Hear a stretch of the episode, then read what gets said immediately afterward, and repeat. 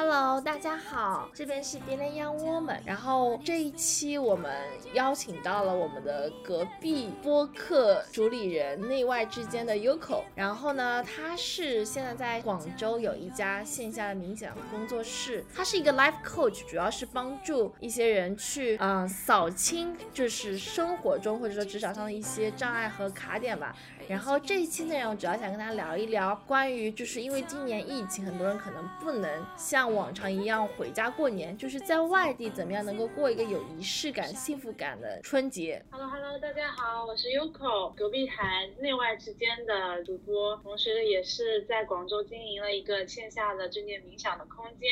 欢迎大家来线下找我玩，或者线上找我侃。然后今天也很开心，会跟迪安聊一下过年那些事儿。然后跟迪安这次聊起来，是因为之前我们俩都在另外一个朋友那里录了一期播客，然后他聊了他的专业，我聊了我的专业，我正好被看到就发给他，然后我们就聊起来说，哎，干脆就是录一期跟过年有关的。对对，我觉得正好应该是有很多人比较需要这一期的内容，我觉得就是特别是如果一个人在外地过年，如果是一个人，可能会给到你一些小技巧。我觉得我们俩其实正好这个身份正好可能一就是我知道尤可你是正好是在广州过年的，然后呢我正好是回家了，但是其实我过去的几年我都是不太喜欢春节回家的这么一个心态，就是能能就地过年就就地过年。那我们先讲一下，就是从理论上讲一下，我们为什么要春节，在大部分人的脑子里或者说脑海里，就是是一种怎样的感觉？就是说为什么要回家过年？它在就是理论上为什么有这么强的仪式感？就是要团聚。之前看社会学，还有就是人类学上讲到，就是说春节是一个中国人大型的过渡仪式。嗯嗯。就是当你从一个阶段到下一个阶段的过程中，你需要一个仪式感非常强的东西去帮助你和你自己的身心都意识到，哦，已经到了不同的阶段了。其实时间是一个阶段嘛，就是每一年算是一个新的阶段。那当然，人的状态又是一个新的阶段，所以就说春节这个事儿，通过一个巨大的社会性的过年的礼仪，来帮助整个社会和帮助我们去意识到，我们可以停下来，或者我们可以休息一下，去好好的看看自己，然后去用一个全新的自己去迎接新的一年。嗯，它其实我可以理解为，它从物理上还是通过精神上，其实相当于都是一个。新的一个开始，或者是 fresh，可以这么理解春节。对，其实因为人是很需要仪式感的。嗯嗯。就是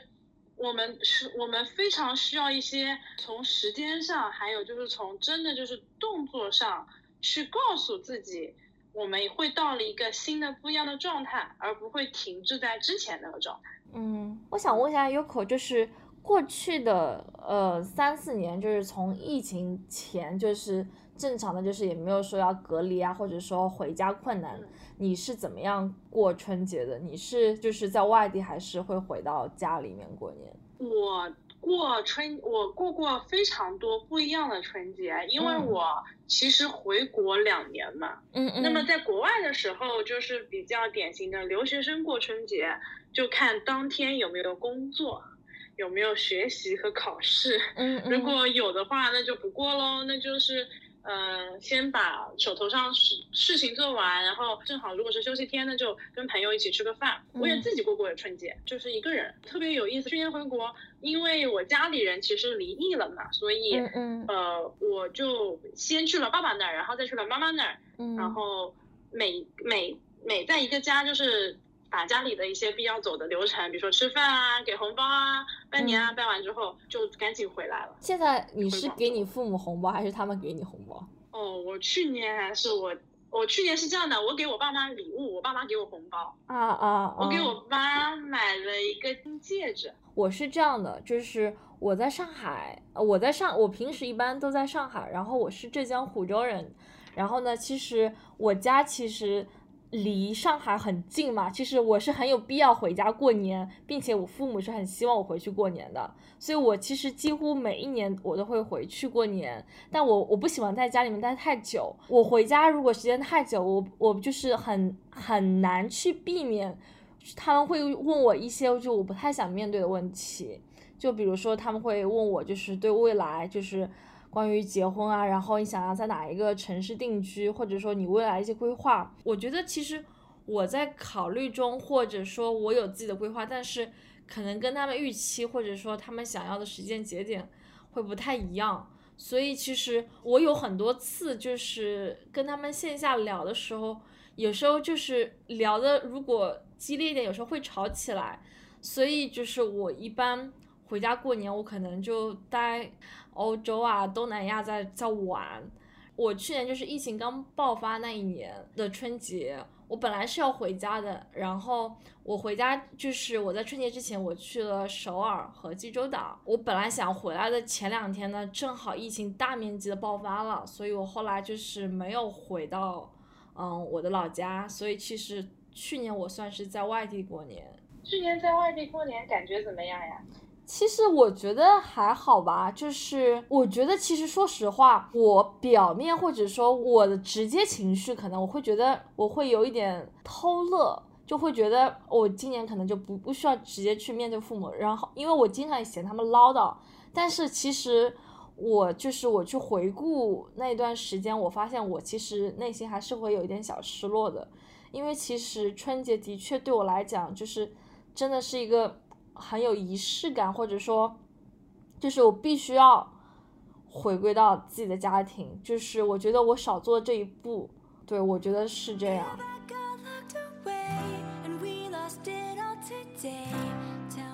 李安说了一个很有意思的词，就是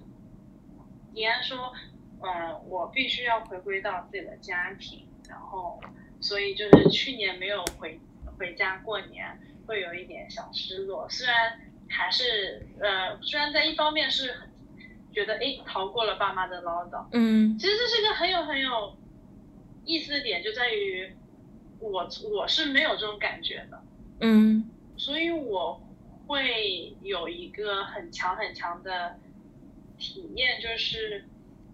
对我来说，家其实没有一个特别固定的人。或者形态，或者是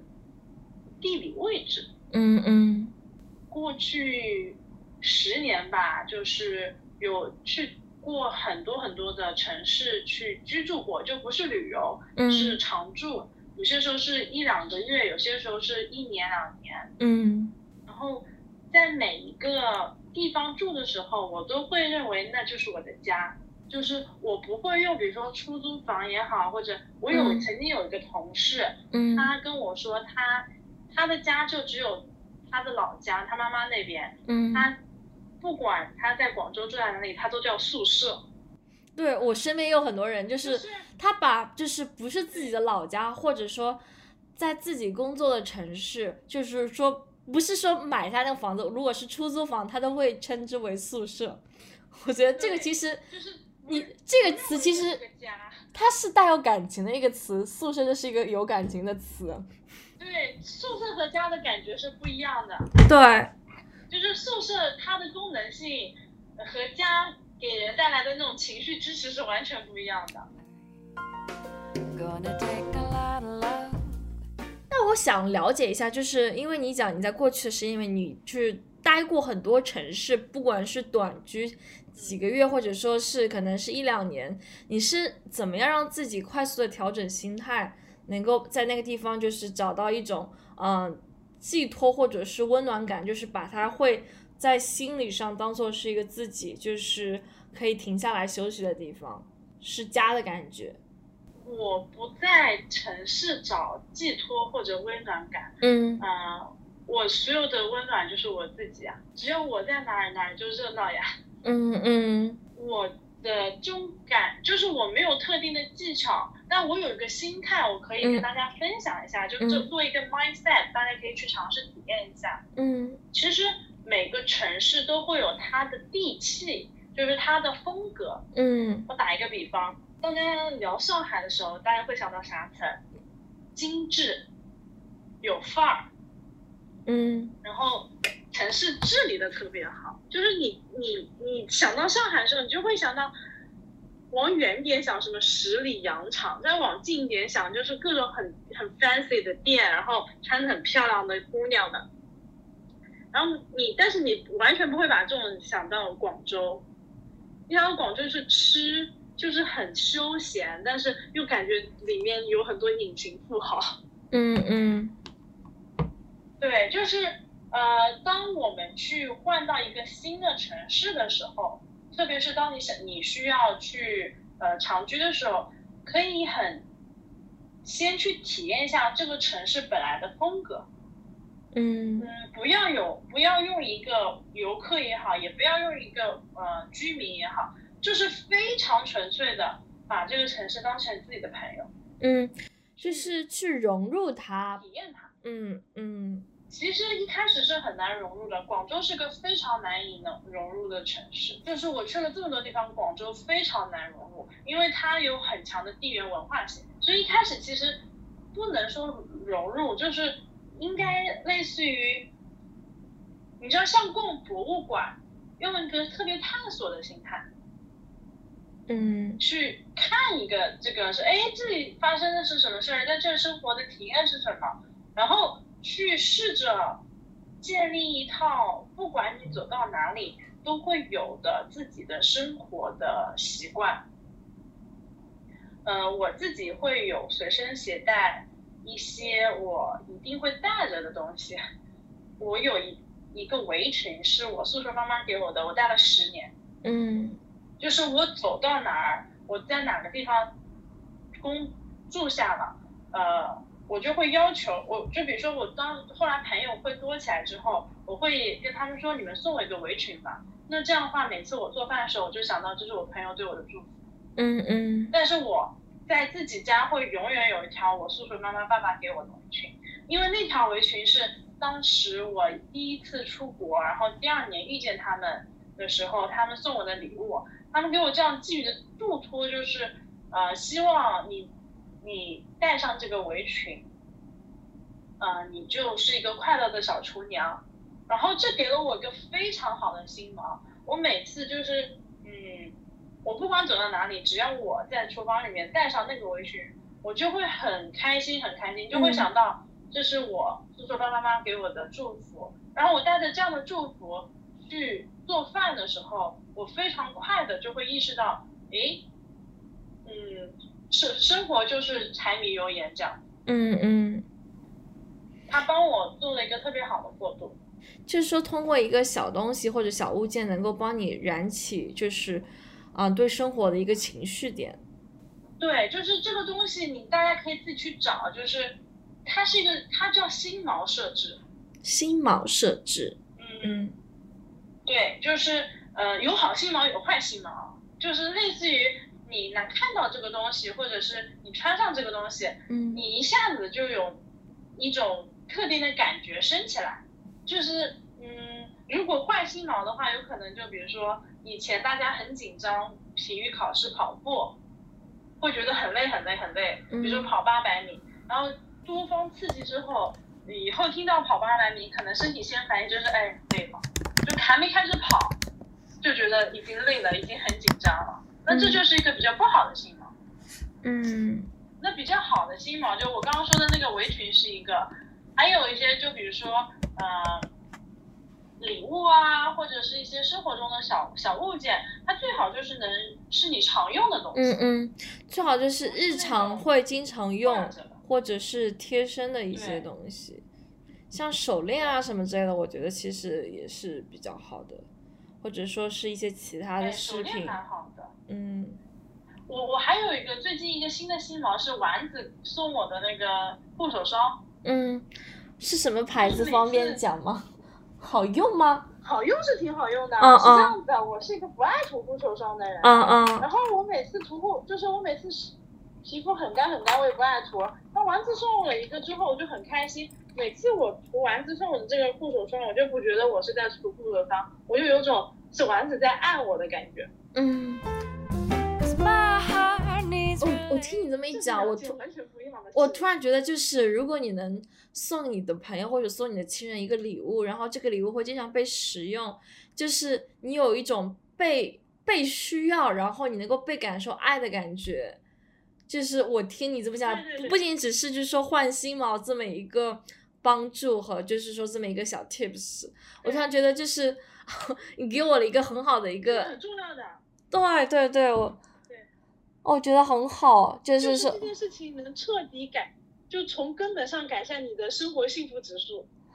好的，了解到了。我觉得这是可以，那我觉得就是我们可以从这个问题延伸到，就是比如说你最近有朋友要生日或什么之类的，可以送一些就是生活好或者提升生活质量，或者说他日常会需要会用到的一些东西，他能够记，他能够频繁的用到这个东西，或者说看到这个东西，并且他能够感受到你的爱和关和照顾，我觉得就是非常的 useful。我我跟丸子会这样，就是我跟我很多朋友都有这种习惯。嗯嗯，对就，这可能是因为我觉得主要是因为我太常换朋友圈了，因为我的确是物理上移动的很多嘛。嗯嗯嗯。我比如因为我的确是，比如说半年换了一座城市，那么对我来说，去维系我的朋友之间和亲人之间的关系，其实就是用这些小小的生活当中的小物件。有没有就是除了丸子的护手霜，其他可以推荐给我们就是听这一期内容的观众啊？保温杯，我有个朋友，就是算是我的好闺蜜吧，她非常的养生，就是说我我如果夏天跟她就是出来 date 吃晚饭啊，或者说吃个 brunch，就是她不会碰冰的，然后她会自己带个保温杯放在她的放在她包里，然后出来，然后开就是我们开始吃饭或者说就停下来休息的时候，她会从包里面取出这个保温杯喝水。保温杯真的很很好。嗯就是看每个人的爱好的。我的话呢，就是我，比如说跟我关系很好的朋友，嗯其实就会送很多的吃喝玩乐的。树柳送了我一台咖啡机，嗯，哇哦，顺德振兴。哇，天哪！我每次就我有，就是我每天早上的 routine 里面一定要喝杯咖啡，嗯然后我喝嗯这杯咖啡的时候，就是它是胶囊咖啡机嘛，然后它一开始下来不不是挺热的嘛，你就得慢慢喝。嗯。你你在这个过程里面，一是你体验到了咖啡对你的那个感受，嗯。第，二就是早上起来慢慢喝一口咖啡是我能够理解你，非常非常好的事，就是你你觉得你一天都在自己的掌握之中，是因为我也是一个早上起来我要喝咖啡的人，并且我觉得就是，嗯、我现在我们可以现在想象一下这个场景，就是你用那个胶囊咖啡机，然后做一杯咖啡，你听到那个咖那个胶囊机里面的咖啡咖啡就是掉下来，就是炸出来的声音，其实它的声音很好听。是的，嗯，而我且就是那个香味马上就会出来。我觉得咖啡机的确也是就是提升生活质量的一个好的东西。我我生活上的物件啊，百分之五十，就是我其实现在是一个不大会自己买东西的人。嗯买自己的东西，我很我大部分我好多物件都是我朋友送的，然后我用好几年。那说明你朋友送的东西都很实用啊，就是说真的就是能够正好是你是需要的，而且我你刚才也讲了，你经常换城市，那有一些大件或者说一些不太需要的东西，你不可能就是经常跟着你走，那说明这些留下本身就是你生活上经常会频繁的使用的。嗯，是，然后就是还有就是就是我会有那个我有一个我要去保养这个东西的念头在，那我是不是可以理解为，我嗯我不把很多东西当成消耗品的，我是觉得这个东西我用坏了我要去修的。那我我是不是可以理解为，就是因为这个东西你是带有感情的，所以你是会觉得它不仅只是一个东西，或者不只是一个你去使用它的一个工具或生活用品。呃，对的，就是嗯我，我觉得不是说我觉得吧，就是说当我去这样尝试的时候，我的生活是被爱笼罩着的。他们不需要那一刻跟在你面前说我爱你，但是他们的那个送你的那个祝福其实是超越时间的。哇，这句话好经典。就是我把自己，因为你我们其实就是今天的主题一直就是说，那一个人过年怎么样也能过得幸福嗯。嗯嗯我觉得你一个人生活的每一天都应该这样，嗯就就是说自己去构筑一个自己的幸福场嘛，嗯嗯，就是说你你你把自己充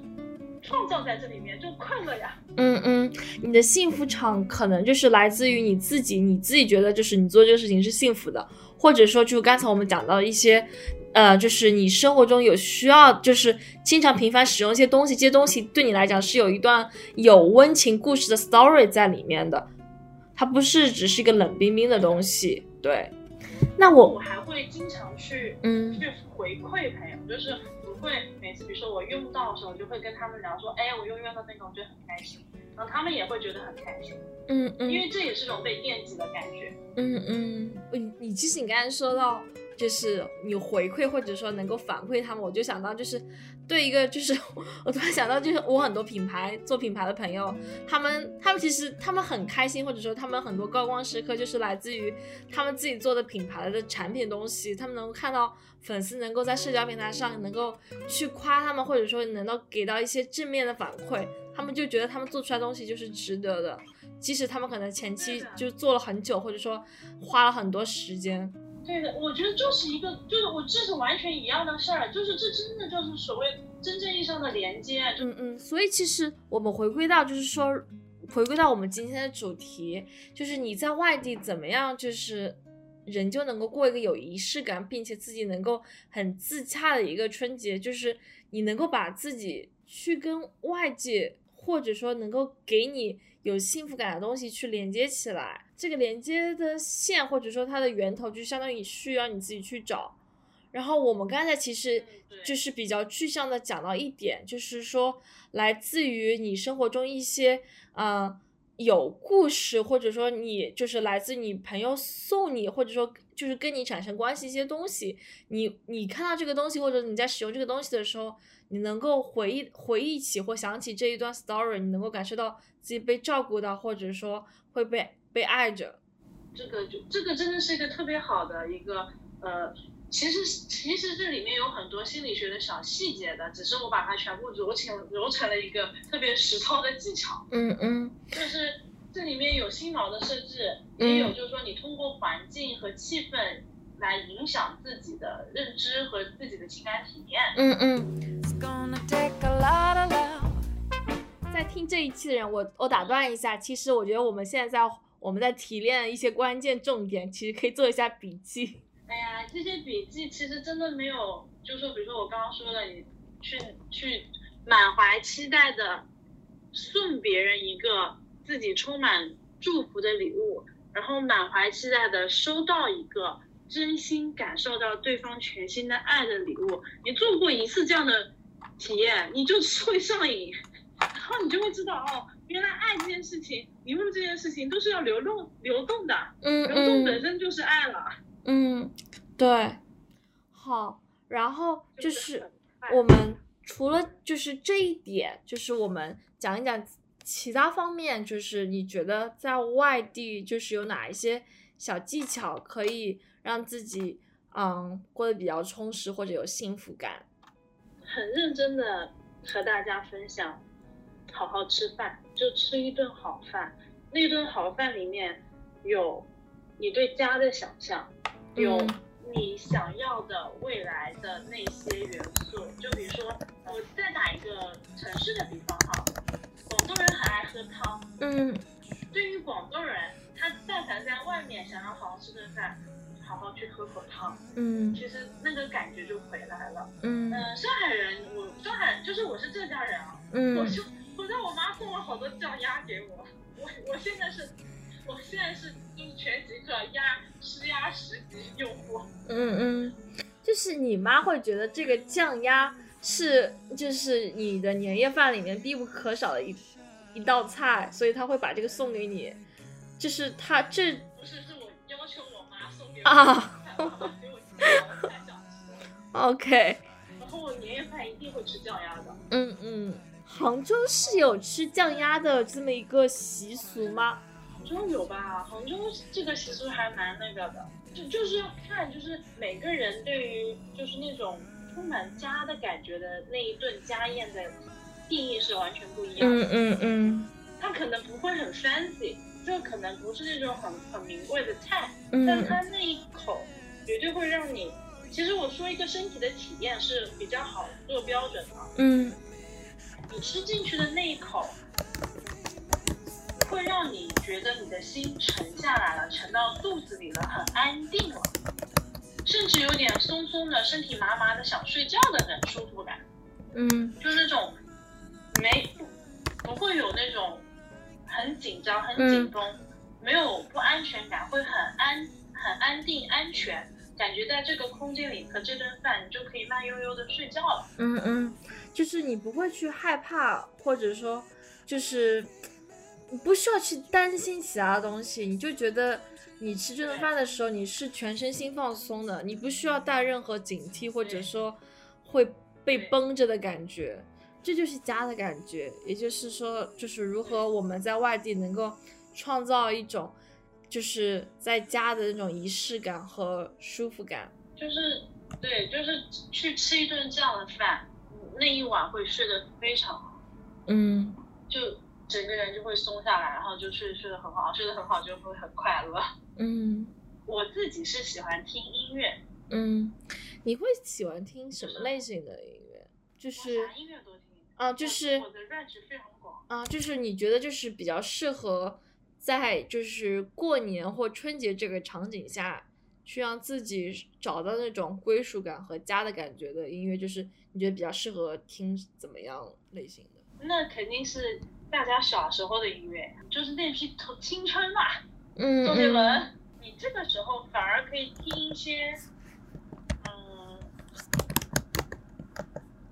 清静一点的音乐，就比较能让你安下心来的轻音乐也好，环境音也好，轻那个就是呃世界性世界音乐也好，就是这种音乐呢，它可能不是那种流行音乐那么的上头，但是它会帮助你好好的静下心来。嗯，我其实刚才我有点小疑惑，就是我是你说就是可以去听一些你小时候或者说你青春时候听的一些嗯、呃音乐或歌曲，那你就是我在想，我如果听那些音乐，我会可能我会更加思念家，我更想回家，但是我又无法回家，那不是会有一种落差和矛盾的心理吗？所以每个人是不一样的，因为歌曲给人带来的感受是不一样的，嗯就是得试。我自己喜欢听音乐呢，是是是这样的，就是我会有一些状态分类，比如说早上起来的时候，嗯。我会要么就听那种自然音，嗯，就让我觉得自己在大自然里面，嗯。要么就是嗯很 trap，就嗯。有些时候会有 rap，嗯嗯。就那嗯种哎很嗨的音乐。嗯。就就是每个人是不一样的，觉得每个人可以探索。嗯嗯，我最近说到这个，你说听大自然的音乐，就是我最近有下载一个 app 叫潮汐，它有点就是哦，就是它会就是比较入门级别，教你一些冥想或者让自己心静下来的。然后它里面的音乐大部分都是，比如说是流水的声音，或者说是，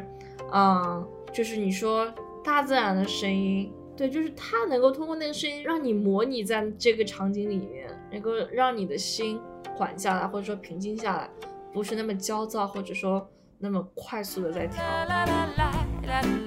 OK，那我们刚才主要是讲，就通过一些音乐让自己的一个心情去做一个舒缓，或者说是一个调整。那就是我们如果一个人在外地，就还有没有其他的方式呢？就比如说通过在线，或者说去什么往这个方向有没有一种就是通过就是线上跟朋友去沟通，或者说去参加什么派对，或者说线上的一些活动，让自己充实起来，就也让自己觉得就是你在外地也不是一个人。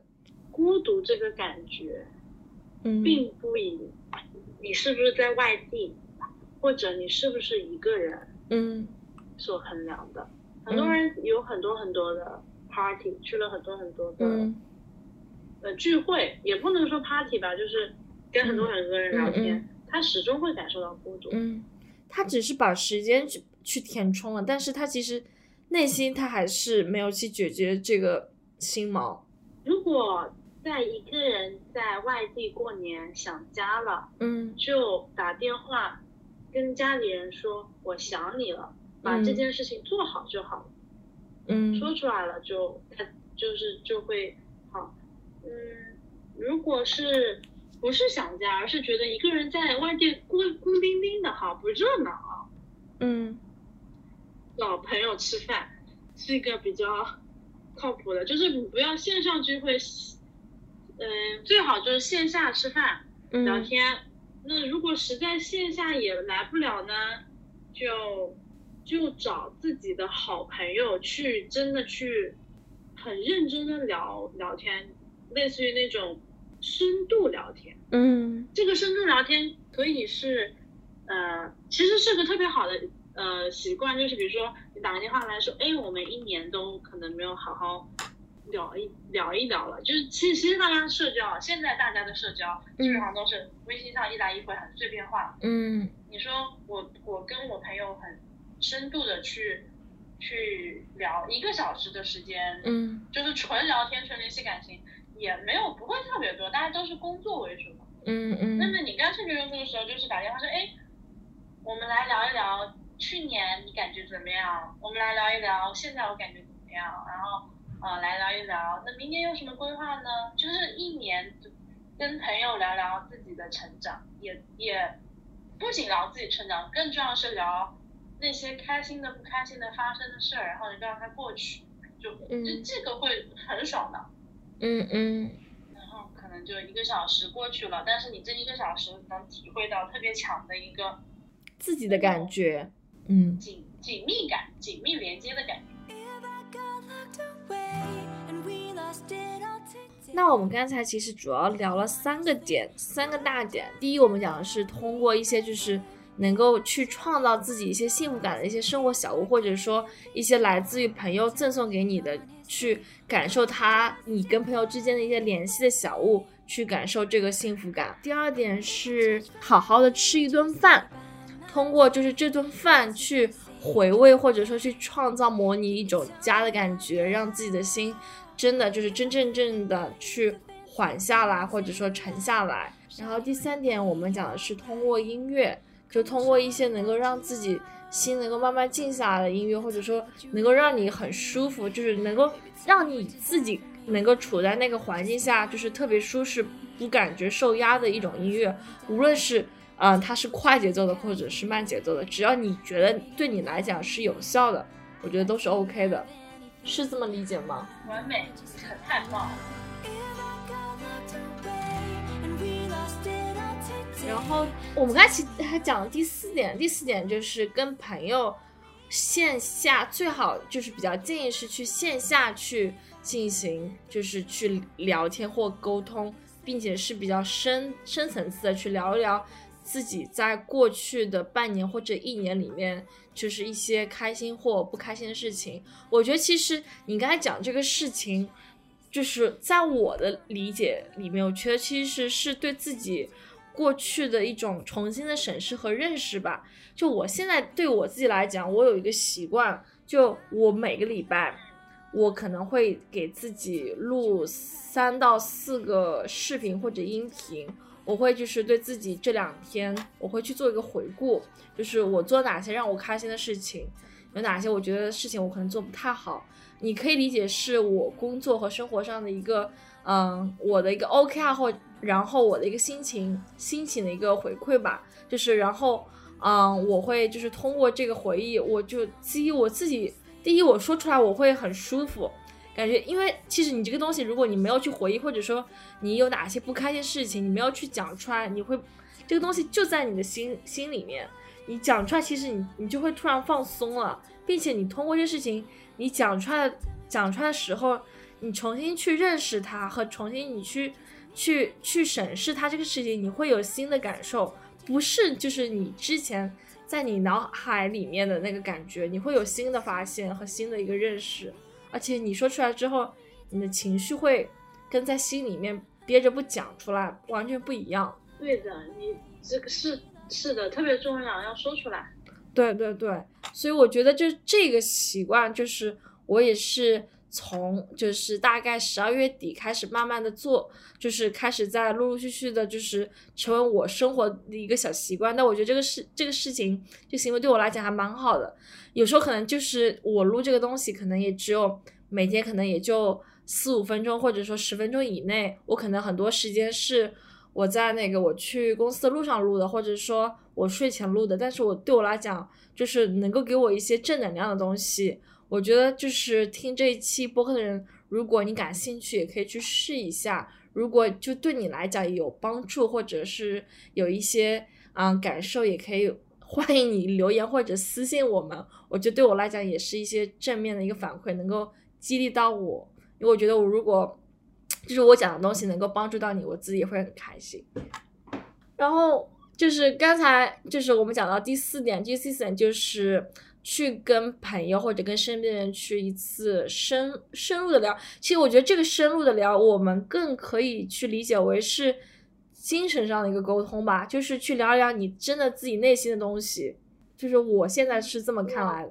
对，呃你说，嗯我换一个叙述的视角，就是为什么我要说这样深入的聊天，是因为我们其实会老是觉得，就是说怎么说，就是如果你只是单纯的在微信里面一句一句的聊，就、嗯而且这个时间不是很持续的，就比如说今天聊聊，明天聊聊，嗯因为我们会很跟朋友会这样，就是工作来了，就是朋友就先放在那儿，然后就先去忙工作，然后等到下一个阶段，其实之前的那些话题也就过去了嘛。大部分的时候，我们的我们特别是在城里工作的工作比较忙的人，他我们都是把很多的工作是放在非常强的优先级的，那嗯么其实不管是朋友也好，亲人也好，我们需要一个比较好的长时间的一个环境和时间和机会，嗯去进行一个比较长时间的，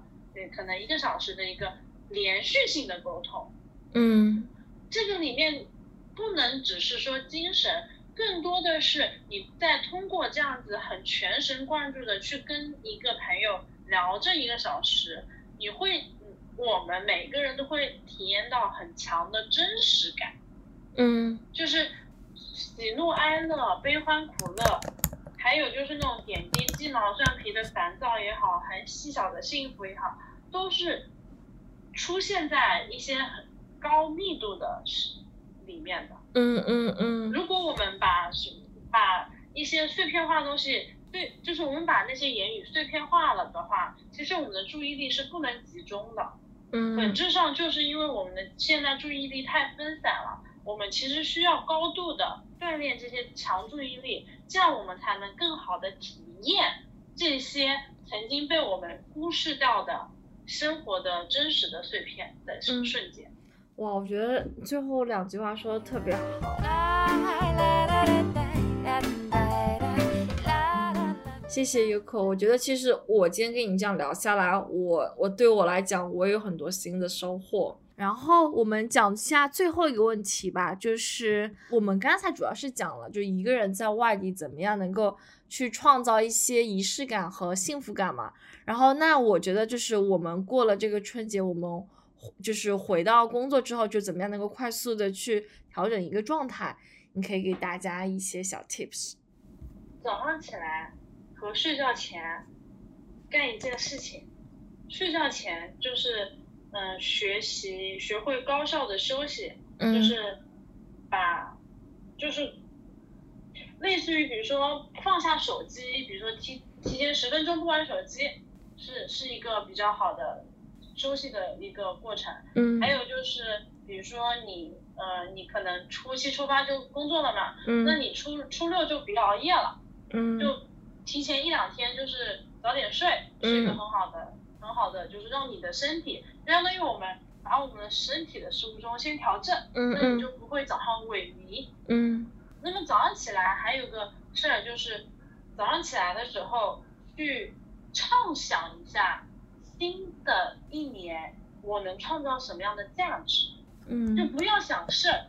想想远景，想想梦想，最重要是要想想自己能创造怎么样的价值，这样的价值能给带来能给自己带来多大的幸福感，嗯。然后嗯去为了那样的幸福感去生活，嗯，就是就是做这两件事。嗯嗯，我可以理解为就给自己可以设置设一个比较高的点，啊、这个高点可以是是可接可碰触到的，然后你可以想一下，如果你到那个点，你会带对你在在精神上带来的有哪一些比较快乐或者幸福，或者给你带一些荣誉感，就让自己的心先先去一遍。那对你来讲，就是你在新的一天在工作中，你会有更更高的一个嗯、情绪和比较饱满的一个状态去投入。对的，其实说土一点就是给自己打鸡血，嗯嗯嗯 但是这个鸡血是必要的，嗯就是这个鸡血能帮助你很更好的进入高节奏的工作状态。嗯嗯，对对，我非常赞同。Oh. OK，今天非常谢谢 Yuko 给我们带来这些建议，然后在这里，呃，我再次祝所有的听众能够新春快乐，然后能够在新的一年大家都有更好的一个发展和变化。